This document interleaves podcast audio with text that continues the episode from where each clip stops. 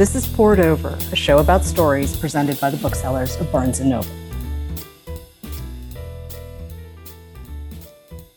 Hi, I'm Jenna Seery. I'm a bookseller and the associate producer of Poured Over, and today I am joined by the incredible author Ramona Emerson. We all remember her debut novel Shutter from when it came out in the summer of 22, but now we are here talking about the paperback release. It was longlisted for the National Book Award. It was a finalist for the PEN Hemingway Debut Novel Award. It's nominated for the Edgar Award for Best First Novel. And let me tell you, beyond all that, it's just a great ride and a great story. If you somehow missed it when it was out in hardcover, you still have a chance to redeem yourself. Ramona, thank you so much for being here with us today. Well, thank you for having me. I'd like to just start by having you talk about the novel a little bit. This is such an interesting story. There's so much depth, it goes so much beyond just what you may think of with a procedural. And so I'd love to have you just introduce the book for our listeners. Well, um, Shutter, you're absolutely right. It is kind of like it's a crime procedural, it's paranormal thriller, it's a mystery, and it's also a coming of age story. So it's a little of everything that's kind of packed into one book. And it took me probably about 10 years to get it from like early, early draft, realizing that it was going to be a novel to, you know, where it was finishing its last copy edit at the publisher. so it took about 10 years for what process to happen. The book is really uh, a bunch of elements of things that I have experienced in my life. Um, I worked forensics for 16 years here in Albuquerque. Um, I did not work for the police department. I worked for a private firm, but we in turn worked for the police department. Strange. Um, but I took that knowledge and all of my background and my my life growing up with my grandmother and my mother um, on the reservation and just all kinds of incidences, as well as the 16 weeks of classes that I took with the Albuquerque Police Department.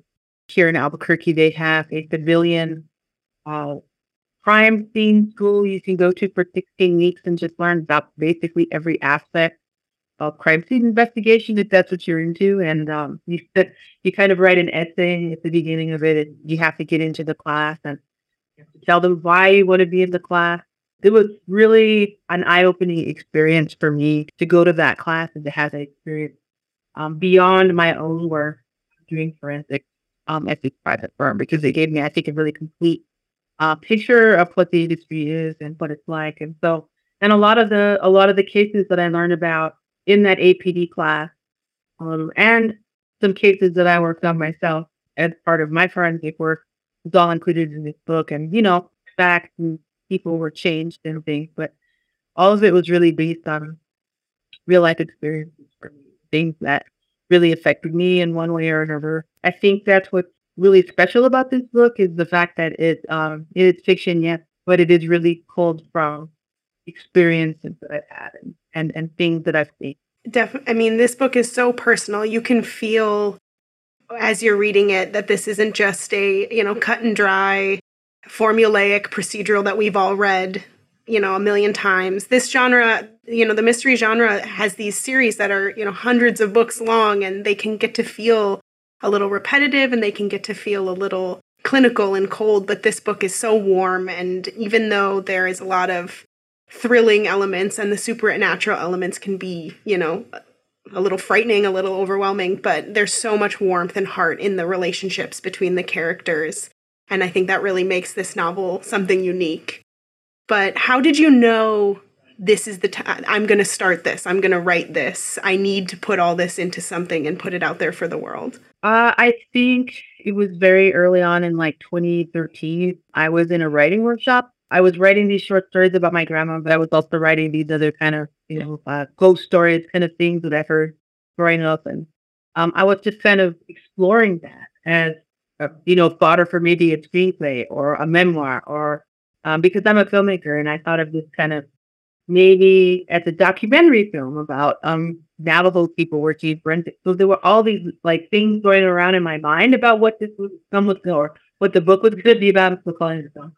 Um, and I think it really um, hit home to me when I was in my first year of my MFA program, and my first professor Eden Robinson was like, Ramona, you're not writing a collection of short stories. And this is after I had to be convinced by my other writing teacher at the workshop to not write a screenplay, but instead to write a novel. And I was like, I'm not a novel writer. I don't do that kind of thing. I'm, you know, I tell stories with a camera. I don't know what I do trying to write a novel.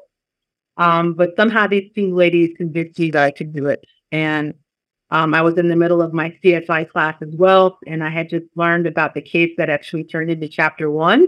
Like I can almost remember the day. It was like two months into my MFA program, and I was like, "What would really be the thing that would be so horrible for her as a Navajo woman to experience, or what would be what would be the most taboo thing?" And I was like, "Oh, of course, if she could talk to people who were dead."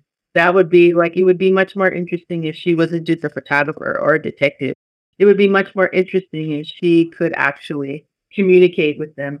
Because what a horrible talent for a Navajo person to have because of the taboos that Navajos hold against death. And about, like you can't even talk about it. It's not something that is easily spoken of. And I thought, so if you're in the situation where you are able to speak and communicate with the dead, but it's like the worst thing traditionally or you know in your own culture that she could possibly do what would that be like and i was like well you know because you worked in forensics so like you know how your grandma felt about that like you know some of the things that really freaked you out it was like this moment of clarity for me when i realized that yes that's it that's thing and i just really felt like it needed to be done i mean we see I'm a big Law and Order and SVU. I've been watching it for however long, 23 years or whatever, you know, and I, I've watched all those crime scene shows and Bones and all of that. And I was like, always say, like, the one thing that you don't hear about or the one person on the crime scene that you don't really talk to or talk about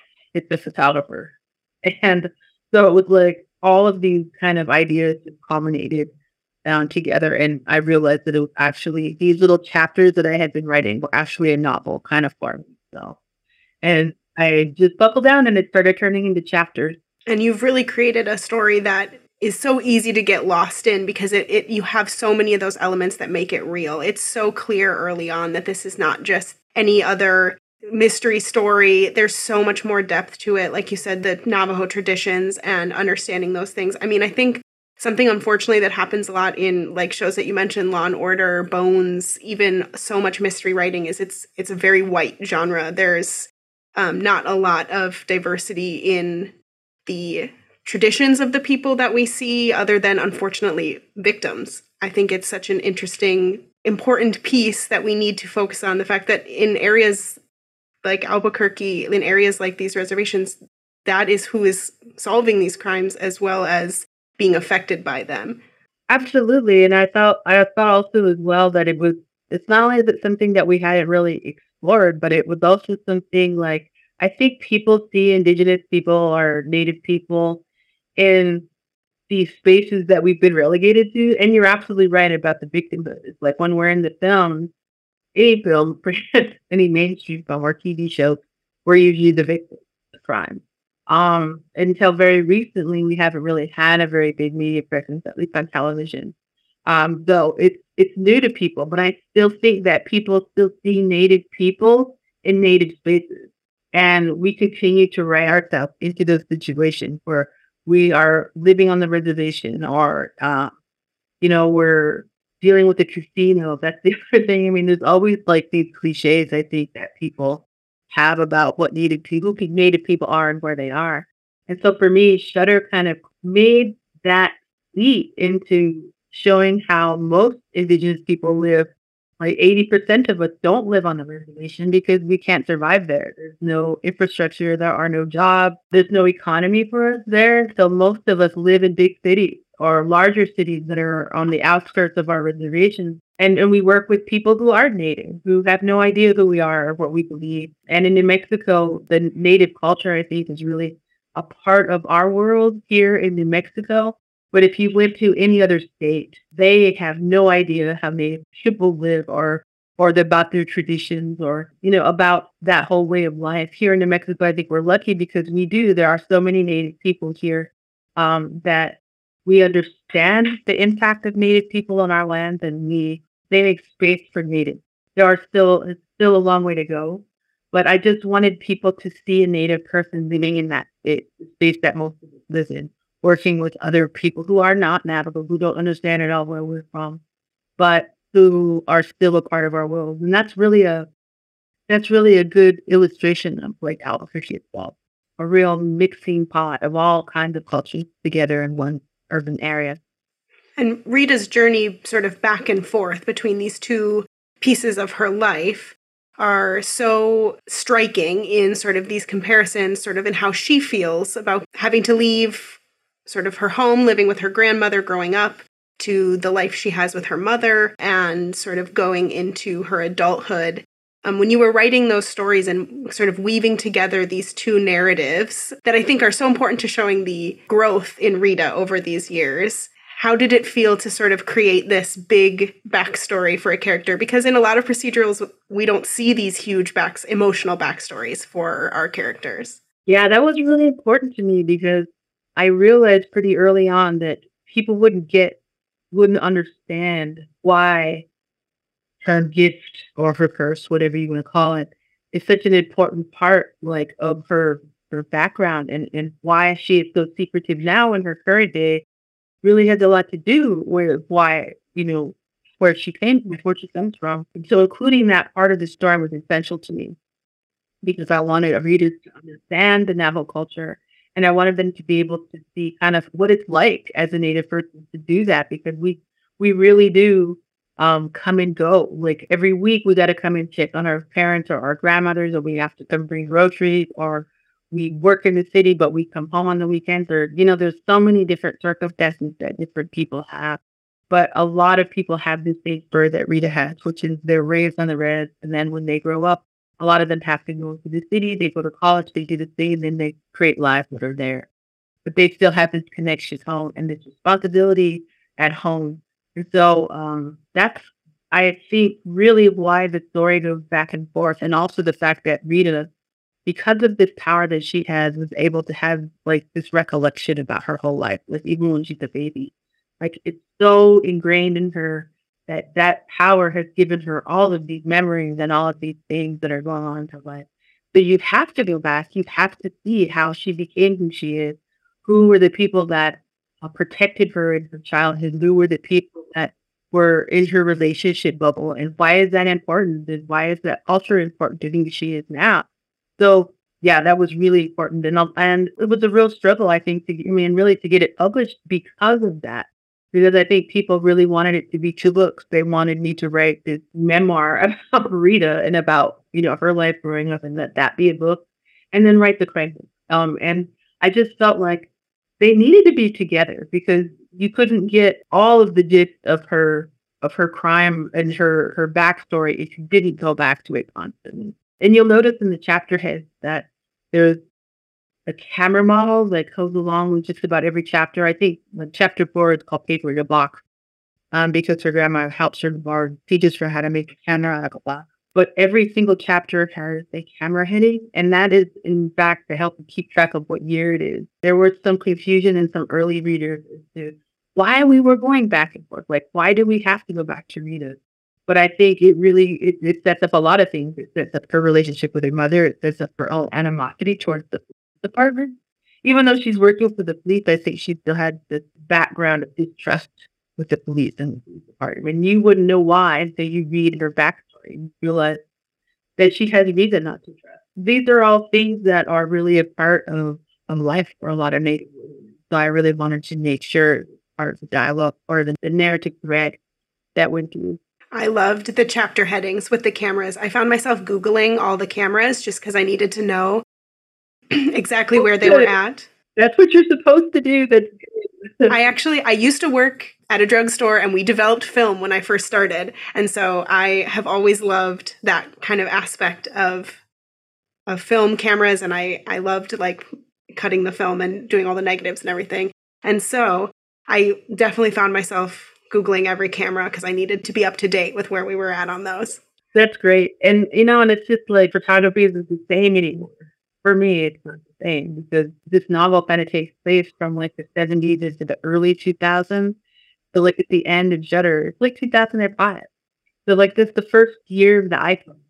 And it's, it's, like kind of the first year that that kind of old school photography just kind of disappeared and digital became the norm and people started taking photographs with their phone and it became a computer thing, digital file thing. And it wasn't so much about waiting at the hour, waiting for your hour phone to be developed and all that. And there's just such great memories I have tied to that experience of having to wait a day for your photos to come out and um, you know, having to use a developer and you know all the chemicals in the in the photography lab, and I don't know, there was a lot more labor love in it back when it was a little bit harder to get a picture to come out. And having to be sparing about what you took a picture of because you didn't want to accidentally take four pictures of your hand when you were trying to set up something on a roll of film and then have to go develop four pictures of your hand instead of what you were trying to take a picture of. I had a lot of disposable camera mishaps. yep, that's it. It was yeah, a, it was a whole different way of looking at images and and thinking about photography, you know, than now. Now photography is very disposable. And you're right about that. I mean, I take pictures of my feet all the time. yeah. The number of times that you accidentally open up like the front camera on your phone and have to get out of there really quick. It's very different than when you're like setting up a box pinhole camera. Yep, that's right. I believe my mother and my stepdad are the first ones that um, turned me on to that. I had never, I didn't know you could do that. They took photographs of me when I was about second, first or second grade with a pinhole camera, and I thought it was the coolest thing ever. It is the coolest thing. it's a piece of paper in a box. It's really miraculous. Going back to the sort of dual narrative, I think something that really helps move the novel along is those sort of glimpses into the past because the sort of present day story, I guess, doesn't really let you take a breath. It sort of barrels through and it has such a momentum behind it that those those breaks to sort of get see the past and you start to understand the choices Rita makes in the present as you start to understand her past. And I, I like you said, I don't think you could really separate those cleanly and be able to sort of tell that same story. Did you find yourself doing a lot of outlining as you were writing to sort of like set up the two narratives, or were you just like, I got to get this out and it's going to come however it comes? Well, I think when I would write the um, the crime scene stuff, it was usually after I read or after I did something with Rita um, in her past. I would try to think of a way to tie the past back to what was going on in her life. I think it would have been a little bit more linear had I done an outline because, you know, I wanted I wanted people to see different things for different reasons. And um, it all led back to her crime scene. She would do a crime scene and I'd say, okay, what is the story I could tell about this particular moment? And back in her childhood, that would be reflective of this moment. And I did that a lot. So I would, you know, write a chapter and then I would look back on on uh, Rita's narrative and think, okay, what's probably the the biggest fable like I probably pull from um from her past in order to bring this story forward. The crime scene just kind of bullets forward and it's constantly moving. And so I wanted to make sure that the narrative in her past did the same. And so I would always kind of like do these scene endings at the end of every chapter. It's like scene end. So uh, it was like a screenplay. You want to make sure to pull whoever's reading into the next chapter, but you have a whole nother chapter that's in between. So they really have to be invested in that. And so you have to link those two storylines to the middle So it was like a puzzle, really, for me. I didn't have an outline at first at all. Um, I just started writing, and it just um, it would come out, and sometimes I would write two or three crime chapters, and then I would go back and say, okay, where were we with Rita, and where are we going to these next these segments, and how are they going to work? There were a few times where I put segments in and they didn't work, and I either cut them out, or I had to move them back, or I changed her her age and I had to move it forward, or whatever. Um, but I always wanted that narrative to continue to drive forward, and that was the one way. The second book, though, the the, the sequel that I'm writing now does kind of have an ongoing outline to it. Um, and I think it just helps because when I'm writing a chapter, I'll start thinking about chapters in the, the, the next four or five chapters that are happening. And so I'll jot down plot lines for those chapters. So I kind of have like a general outline so I know where I'm going. uh, but I, I don't think I really had that with Shutter because I was my first book. I had never, I had no idea how to write fiction or a novel or um, how to how to put that together. I just didn't. And so I was just kind of flying by the seat of my pants and looking at it like a storyteller and trying to keep my audience engaged. And that's that's all I was worried about. I didn't even think about making an outline. It may not have taken me 10 years had I done an outline. Well, sometimes it's a labor of love and I mean, outline or no, this the story fits so perfectly together to sort of get you through all those moments of her present and all of the things that she's encountering and also all those moments in the past that sort of really show you, oh, this is how she got to this point. And it really works to create such a, a rich character for Rita. I was wondering, since you were saying, you know, that you're not a fiction writer and you weren't sure on how to do this, how did you find her voice? How did you find the sort of the insights to Rita's character? Because she is so interesting and so easy to follow along. Even though there are moments where I was like, "Oh no, what are what are you doing?" You know, you have those moments, but you also have so many moments that you just feel for her. And I was wondering how you sort of knew that you had her voice as you were writing. I think Rita really is a combination of all the women that I grew up with. I grew up in a family of women, and um, all my aunties and me, we all had, they were all girls. Our the two youngest cousins, my brother and my cousin, um, Greg, are the youngest everybody, all of the youngest cousins, and they never had to do anything. It was always the girls.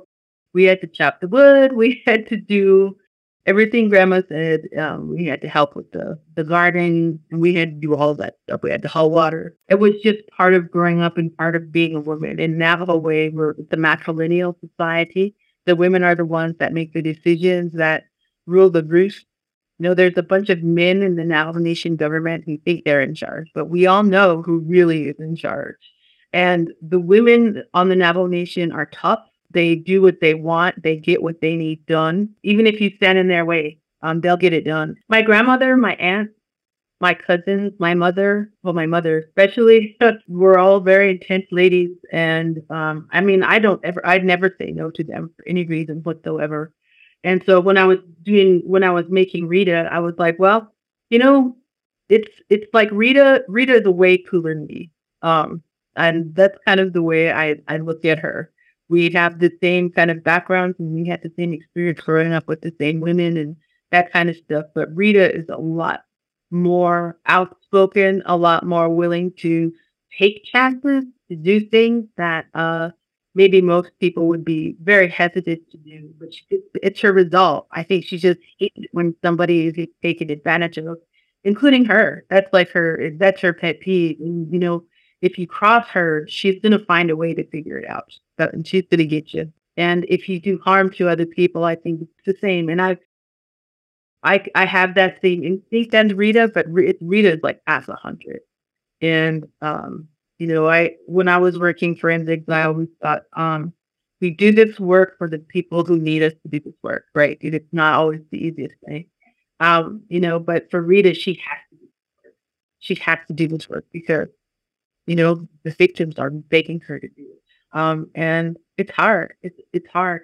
She's really a big, uh, a big combination of every single woman, and and and a testament to how tough and strong they are. And like you said, this is really a coming of age story for her in many ways, both sort of through her growth growing up. We see her sort of understand and learn and be able to fit into where she's trying to with her with her gift or and you know understand how to utilize it in different ways even when she's being told don't in many ways but also even in the present day storyline it's a coming of age for her to sort of step into a lot of her her power and a lot of her um, strength in what she's doing and standing like you said standing up for these voiceless people, which isn't something we see a lot in mystery novels. I don't know if a coming of age story is really where many of these are police procedurals uh, sort of fall. How do you feel about like this growth of Rita as a character over this sort of novel? It's a huge metaphor, I think, for really spiritual growth.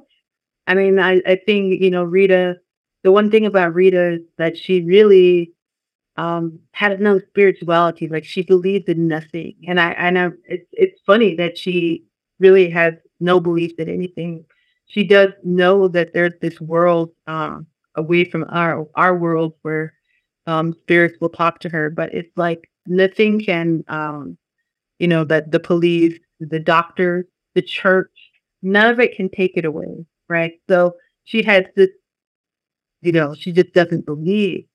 So I think for her, um, that I that idea of growth and from her childhood when she got this power that she doesn't understand, all the way through her adulthood where she understands her power and she's able to push the people that the spirit that she doesn't want to deal with kind of out of her her view. She's able to control who she lets in and what she does.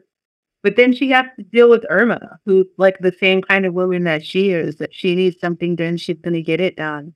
And so she, in the same way that Rita pushes, Irma pushes her, and she has to realize that, you know, the spiritual world isn't something that I can just mess with. Like, the medicine man has been telling me the truth all along. This is something that's much deeper than anything I can understand. But it's also something that, since I have the power, that I can control. So I think it's her ultimately coming into her power through that whole metamorphosis from her childhood into her her work doing, you know, crime investigations and her having to stick up for herself and her having to push back on some of the spirit coming to see her and ultimately her having to open herself up completely spiritually in order for her um, to survive. And I think so it's really the spiritual metamorphosis for me on the page of how she becomes a woman and how she um, learns to step into her own power and learns to control. Of course, we kind of leave it a little open at the end, but I think that just goes to show that there's more growth to be made. There's more things that she'll need to learn. There are more uh, fights and battles that Rita will have before her, and it's it's a constant state of growth and metamorphosis, change, and um, you know, and for the better. It's a really important part of the book, I think, for growth. And it's just another one of those pieces that adds something for readers to really latch onto and to find something that obviously, you know, hopefully most of us probably aren't speaking to dead people, but I think that uh, the sort of challenges that she faces, both with her past and with her sort of floundering a little bit at the beginning to put herself on the path that she wants to be on. I think that's very relatable for most people to sort of say, oh, yeah, I, I can see where she's coming from. I think we've all been there. But by the end, she has this group of people around her that are very supportive of her and sort of help put her on a path and I think that that's something else I love so much about this book is your cast of supporting characters. I mean, I'm a little biased and I think her grandmother is definitely my favorite character. I grew up very close to my grandmothers and having that it, you know that relationship there of like yes i we're close and you know we have this bond but i'm still gonna be in charge and tell you what to do is very telling but she has great friends the neighbor that she has uh, in her apartment building i loved this sort of cast of characters that you've created and woven together adds so much to um, giving more to life to this story. There's never a, a, half thought out character or you know someone who's just a blip on a page. This is really um, sort of above and beyond into creating this world and making it real. Well, I'm so glad. You know, characters are so important to me. I don't know if um if it's the the filmmaking world building that I've been doing, but I just feel like having a nice cast of characters is super important, and having um, Mrs. Santillanes next door and Mr. Ditzili, even though he's not there in the entire book, just having his presence at the beginning and at the end was super important to me because of her her own spiritual growth, and you know, her mom. Even though in in the book she doesn't really get along with her mom, um, I I thought that it was important for her to show that relationship because they both like I think they were both growing up still. Even though her mom, um, even though she's with her mom, her mom still didn't know how to be a mother. Um, she she was trying to be, but she still didn't understand it. Um, so yeah, it just it creates room for everybody to grow a little bit, and it's um, it's also really I, a lot of these characters really grew on me, and and now that I'm working in the second book, I'm trying to figure out how to how to move these characters forward and. Um, a lot of the main characters or the main athletic characters are older and you know elderly. Um, she has this really good, good connection with older people. Um, and moving forward, it's always everybody at the book club have been asking me, my gra- the grandma. like, uh, nobody wants me to hurt grandma in the second book or anything. it's hard. It, it's hard. You get invested in these um, characters. And I have to say that the grandma character in the book is a lot like my grandma. So I have a very special connection to that character and um, making sure that she moves in forward in the, in the next book but yeah, the characters are super important. I really like making characters that have really interesting stuff that they are into or with you know with Mrs. Santiago, she's obviously a curandera and she she has this whole set of beliefs that's very similar to what Rita believes, but they just it they never talk about it, you know, but it it's very similar and um it's also a really good connector to all the other characters and to just to show how, even though we're different and we're coming from different places, how really connected we are and, you know, how important it is to maintain those connections. And it definitely creates a depth and richness that you can go back to. I read Shutter the, um, when it came out in 22, and I just have been rereading it now. And I definitely noticed things about the characters and about the different interactions that I hadn't noticed the first time. And it makes me very excited about these future books because I want to know more about all these people. You know, I, am like, I need to know more about her friends. I need to know, uh, you know, about all of the different aspects that come together and sort of see what's coming next for all these characters. Like you said, it ends a little open ended. And every time I get to the end, I just think, I just need a little bit more. it's not there yet, but I'm very excited to see sort of what comes next. Um, do you have a favorite character if you had to say right now? Well, I think my I think the grandma character is my favorite, but I have a real special place for with Santianes. When I was growing up, when I was going to college in Albuquerque, um, I was I had I didn't have a lot of connections with my mom or my grandma. I, I didn't have a lot of money to go back and forth home every weekend or anything. I was I felt kind of trapped here in Albuquerque, and I had a lot of older ladies who I befriended who would feed me dinner and who would take me out to lunch and just call me out of the blue to check on me. It was really just I think though having all these like women characters in the book um, was really just kind of like a thank you to all those women who were so invested in me and would encourage me every day. And, you know, I would be so down some days and they would call me. I'm gonna take you out to lunch and we're gonna talk about why and you know what you're doing is important and stuff, you know, just crazy stuff like that. And so Mrs. Santianes and grandma are those ladies. Um, of course my grandma, I just never I didn't have the money to go see her all the time. If I did, I probably would have been home every weekend, but and um, as my grandma got older, it was hard for her to travel. And so there at the end, my grandma and I didn't other and it was really hard. Um, and then she had a stroke and she couldn't speak. So we wanted to communicate. We couldn't do it on the phone. Um, I had to see her in person because everything she said, she wrote down on paper. And uh, um, so, like, having this grandma character there and having whole and having her healthy and able to communicate with Rita was so great to me because it gave me a chance, I guess, to kind of have what I didn't have with my grandma Farida and um, give her a little chance to reconnect. And for me also to reconnect with who my grandma was and the relationship that we both had with each other and how close we were. And I think it really reminded me a lot about that. And with something my grandma's been gone for almost 20 years. So, or over 20 years. And so it, it really brought a lot, a, a lot of memories back. And um, I think a lot of that is really, you can really see in the book. And uh, you can see all these women who went out of their way to take care of me as well um, in, in people like Ricky and even even in Shanice and even in their grumpy old um. I mean, every single person in that book had the connection to somebody I really knew.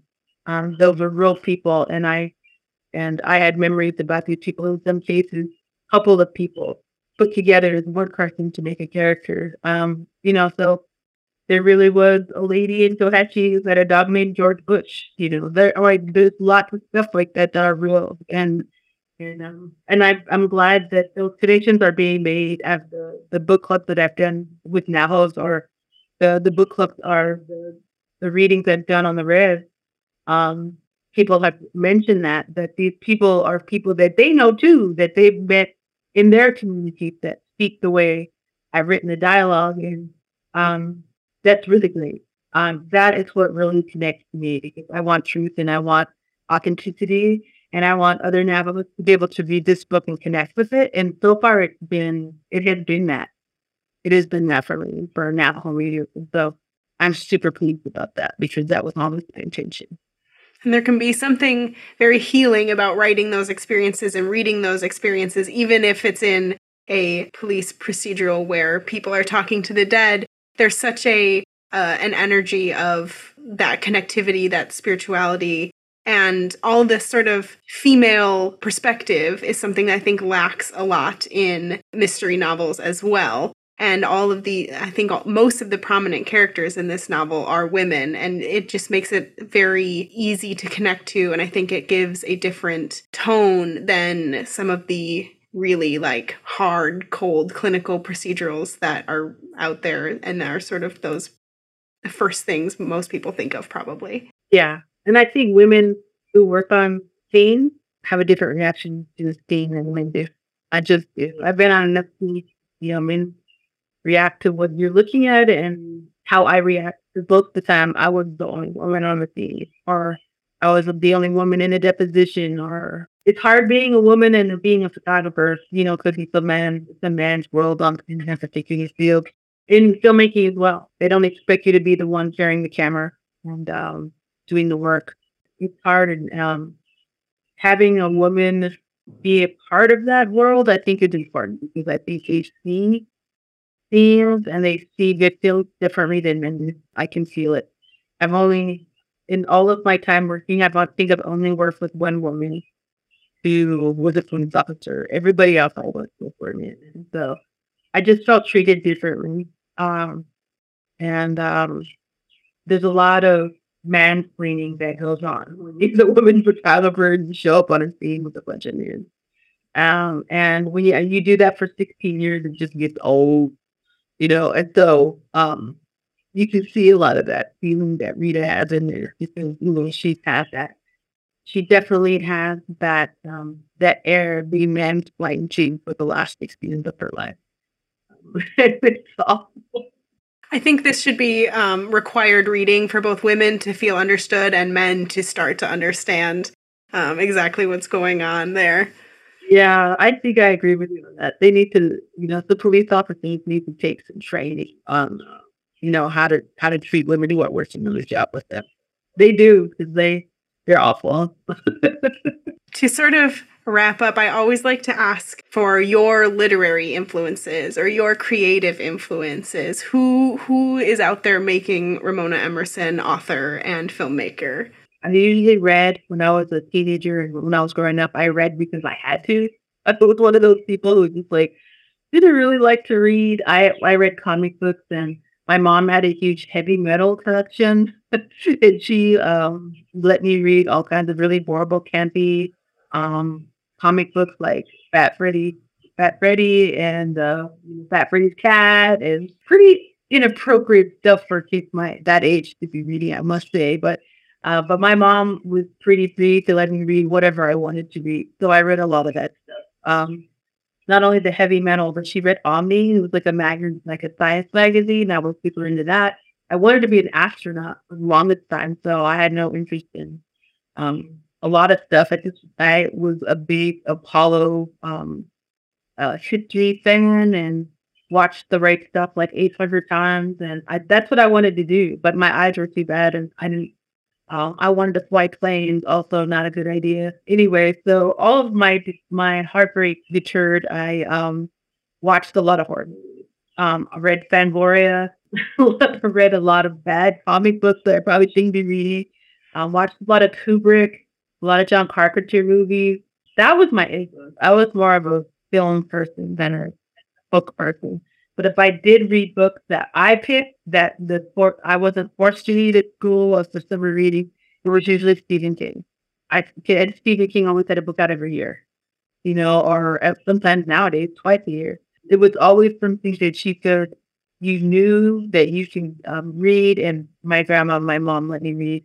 Um, so that was my thing. I would I like to read Stephen King books and and watch horror movies. And I guess you can see some of those influences in sort of going into crime scenes and writing supernatural thrillers. I think that by and large, I think this book is going to be an influence on a lot of, you know, people starting to write mysteries and starting to see those um, sort of influences there. And I can't wait to see what comes next for Rita. Do you have any um, hints that you can give us on what she's going to be up to next? Um, well, I do have a second book is called Exposure. I've been doing a lot of research. It's um, going to be a serial killer this time um, with Rita, and I've been doing a lot of a lot of research about the Catholic Church. It's pretty creepy from what I've heard. I mean, I, I, I write chapters and uh, I've sent a few off to, of course, my editor and my husband reads them, and of course, my agent reads them. Um, I think my agent's comment was, "Where does this stuff come from?" She was asking my husband, like, "Where does this stuff come from? Who is she?" Because she seems like such a nice person when you it, it went, then you read these pages and it's just like, oh my god, what's wrong with her? Um, yeah. So uh, I'm glad that I'm having that reaction with everybody, and it's visceral that people are already being like, shocked and kind of roughed out and, and they're wondering what's wrong with me. And I, I like that. I think that's yeah. those are all those years of horror influence coming back. You can be like, look, this has been a long time coming. Yeah, yeah. It has been. I've always loved telling scary stories and or watching scary stories. So yeah, it, it's great to be able to, to tell scary stories. And I like to give people um something to think about and far what else is he could here with us? And definitely there are so many things to think about, even just in Shutter. So I can't wait for our readers and listeners to get their hands on the paperback copy because now you can throw it in your bag. Get scared on your commute. Get scared hanging out in the park this summer. Ramona Emerson, thank you so much for being with us today. Like I said, grab your copy of Shutter out in paperback now. Thank you so much for being here. Thank you.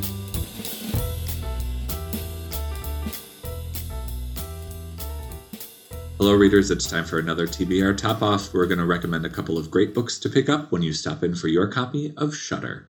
I'm Marc. I'm coming to you from my Barnes & Noble store in Cincinnati, Ohio, and I'm joined by my book buddy Madyson, who's going to kick us off. Hello, Madyson.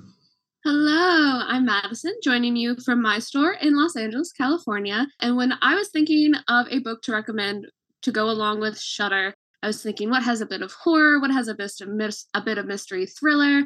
And I am actually going to recommend a book I am reading right now, which is Ninth House by Leigh Bardugo. Leigh Bardugo is probably one of my favorite authors, and this is her adult like fiction novel. So it's definitely a big step away from Shadow and Bone, Six of Crows, that era. It's completely different. And this one is definitely a bit darker when it comes to her writing style, which I love. So you follow the our main character, Alex Stern. Uh, she was raised in LA. She was in the drug scene. She's a dropout, covered in tattoos. And then she survives this horrific homicide. And when she wakes up, there's a man in her hospital room who's like, I can offer you this second chance. And this second chance is within kind of like a secret society at Yale, which the author, Leigh Bardugo, she is a Yale graduate. And she said in an interview, she was in a secret society at Yale, but we haven't, we don't know which one. So she knows her stuff for this for this novel. Again, she gets accepted to Yale under the and has to like just reinvent herself. That doesn't mean she turns into like this college preppy girl, not at all. She has to dive into this magical secret society realm and kind of keep tabs on all of Yale's secret societies and make sure they're doing like magic in a safe and like respectful way like they aren't abusing their powers um, within these societies. But then a girl is murdered and everyone kind of brushes it off. She was like oh she was a townie like it has nothing to do with this society it's like nothing at all. But alex is like no no there's something there's something off. So you see her kind of dive into this investigation and it just unlocks so many like avenues and different like things that the societies are doing underground and like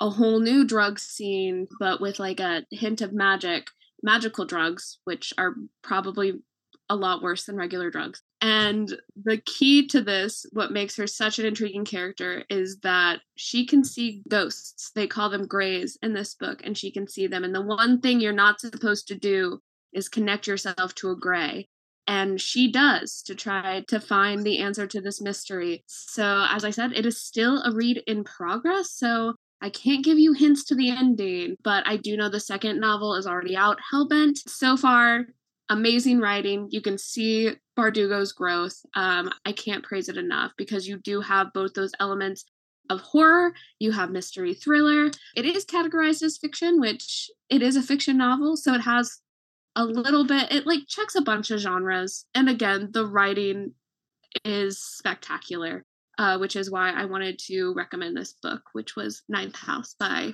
leigh bardugo. What do you have for us marc?